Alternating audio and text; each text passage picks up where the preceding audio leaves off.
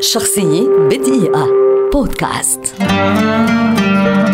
الياس أبو شبكي كاتب وشاعر ومحرر ومترجم وناقد أدبي لبناني ولد عام 1903 وهو أحد مؤسسي عصبة العشرة البارزة في حركة النهضة العربية وأحد أبرز وجوه الأدب والثقافة في العالم العربي. بعد أن فقد والده في سن مبكرة اضطر الياس للتدريس من أجل كسب لقمة العيش. عمل مدرسا ومترجما وكتب في الصحافة أيضا. وفي عام 1926 أنتج أول أعماله الشعرية القيثارة ثم أنهى بعدها بعامين المريض الصامت وهي قصيدة سردية تعد واحدة من أشهر أعماله. لكن كتابه التالي أفاعي الفردوس والذي نشر عام 1938 يعد أفضل أعماله على الإطلاق وواحدا من أفضل إنجازات الشعر الرومانسي في الأدب اللبناني والعربي الحديث. وقد نشر بعد ذلك أيضا نداء القلب وإلى الأبد وغلواء هذا بالإضافة إلى عدد من الدراسات والمقالات البحثية والنقدية. العربية ليصل مجموع ما قدمه إلى أربعين كتابا.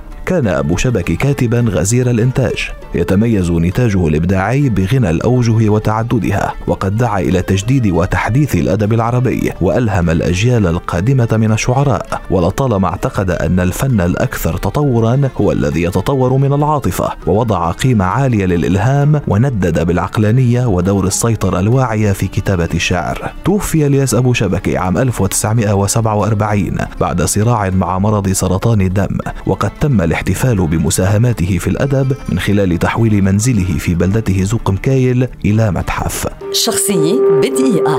بودكاست.